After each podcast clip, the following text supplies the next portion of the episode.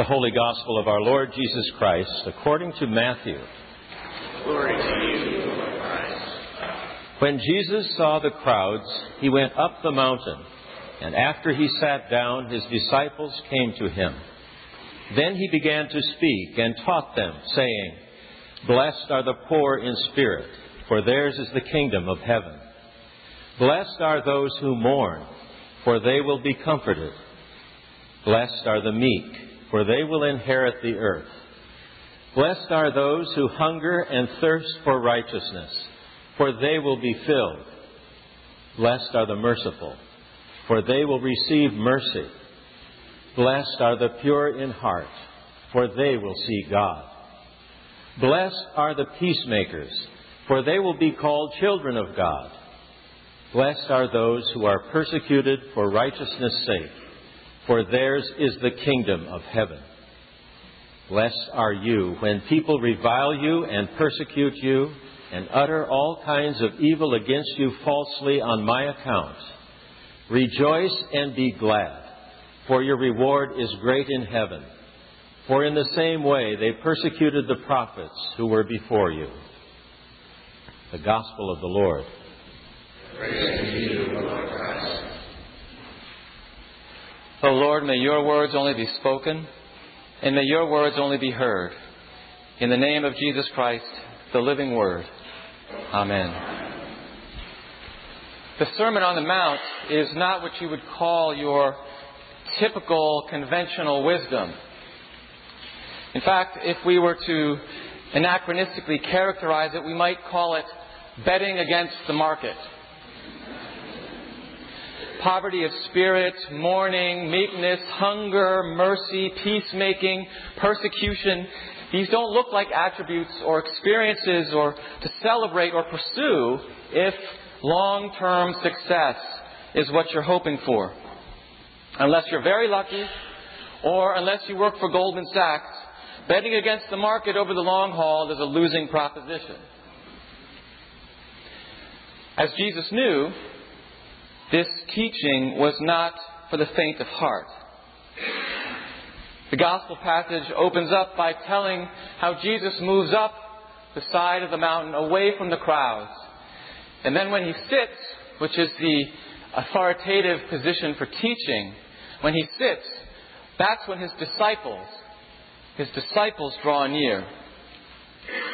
While his teaching was always open to everyone, it's in fact only those who are really serious about getting it who actually drew near to him on a consistent basis. The community that gathered around this gospel, around Matthew's gospel, a generation or so after Jesus' death and resurrection, had experienced this teaching as life giving, as the very presence of Christ with them. Jesus was present to them to the extent that this teaching, Jesus' teaching, was lived out among them. And it was a community that had begun to experience hardship from the Romans, of course. The Romans didn't fancy having another cult undermining the authority of the emperor. They made life hard for Christians. And also from their former co religionists, Jews who, unlike the Jews in Matthew's community, had decided they couldn't follow Jesus as the Messiah, as the Lord, as the Savior. And they had come to know that through this hardship, through this hardship, that betting against the conventional wisdom, that acknowledging these attributes and realities and experiences, poverty of spirit and meekness, purity of heart, mourning, and so forth, through these attributes and realities and experiences, they could actually release release God's blessings for them. Now, I think it's instructive to take a look at just the first beatitude, which sets the tone for the beatitudes that follow, and in fact, for all of the teaching that follows in the Gospel of Matthew. Blessed are the poor in spirit, for theirs is the kingdom of heaven. Jesus spoke in Aramaic, which was uh, a spoken form of Hebrew, And the word for poor in Aramaic denoted a person with no earthly resources whatsoever. Nothing. Absolutely nothing. As this word poor comes to us in the Greek, which is what the New Testament was actually written in, the Greek word for poor means completely, abjectly poverty stricken. Nothing. Not two coins to rub together, maybe not even clothes on your back, no, nowhere to live, food, none. Nothing. Absolutely nothing. Blessed are the poor in spirit.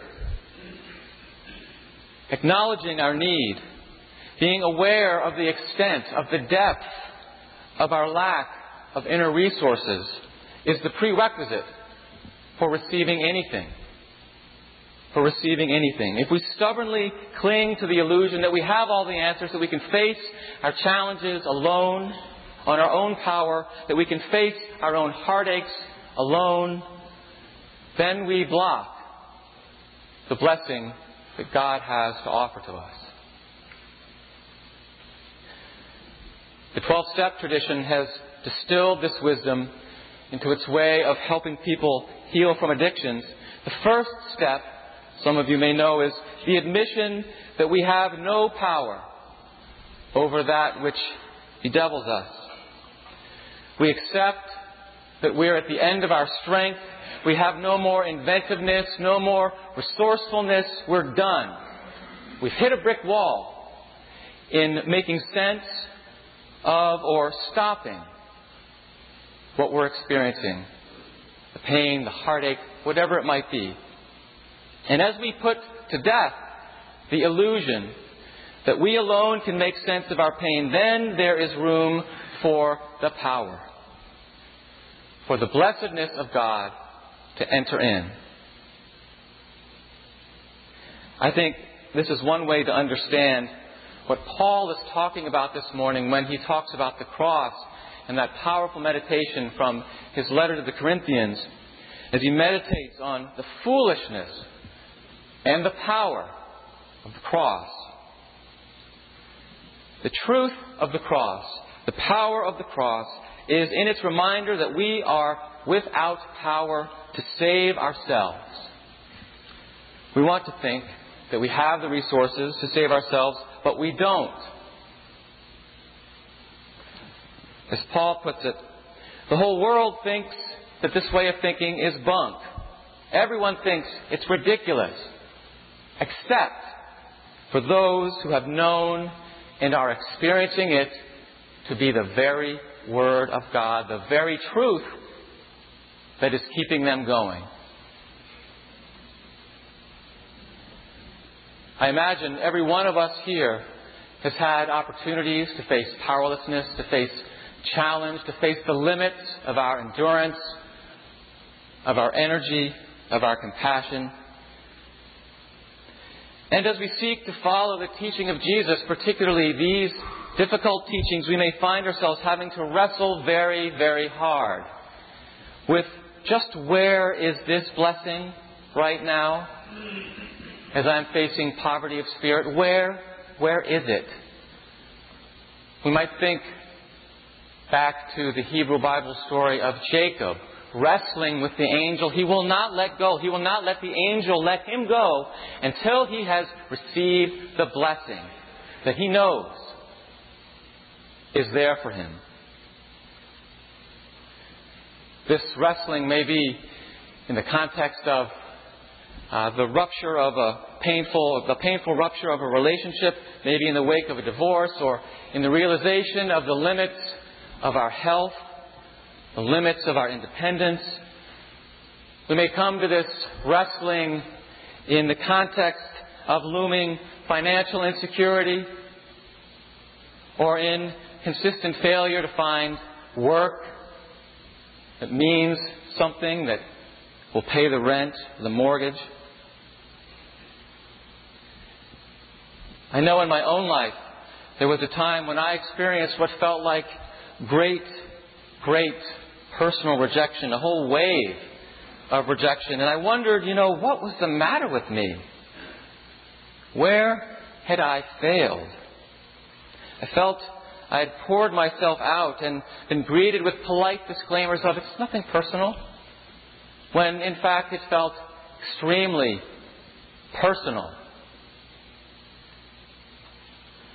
And as I struggled, as I wrestled through the anger and the sadness and the fear in this period, in my prayer and in my conversation with others, a new awareness began to dawn on me, kind of bloom from within me, I knew not from where.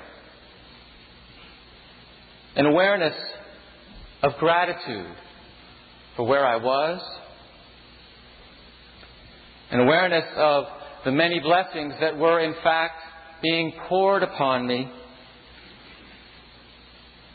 I grew aware of a new freedom to take risks, of opportunities to live free from fear, of the opportunities to grow and to stretch in my faith and in my trust of God and others.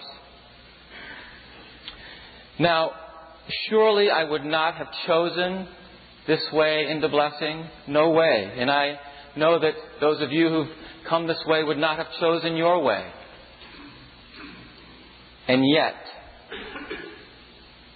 it became crystal clear that somehow, in the great poverty of spirit that I was experiencing, there was ample, ample room to receive God's blessing, God's prodigious, constant, overflowing blessing.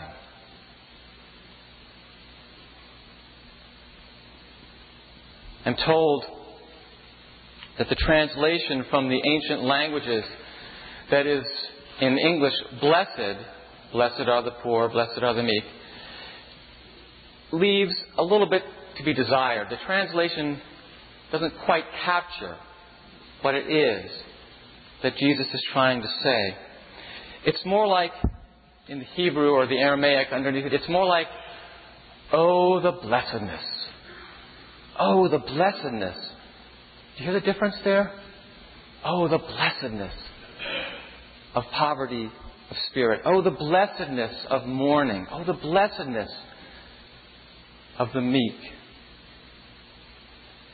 That phrase, oh, the blessedness, it contains, it transmits somehow a sense of the awe and of the mystery in a blessing that cannot, cannot be earned, cannot be striven for. It can only be received with gratitude as resurrection from the dead. As resurrection from the dead. Amen.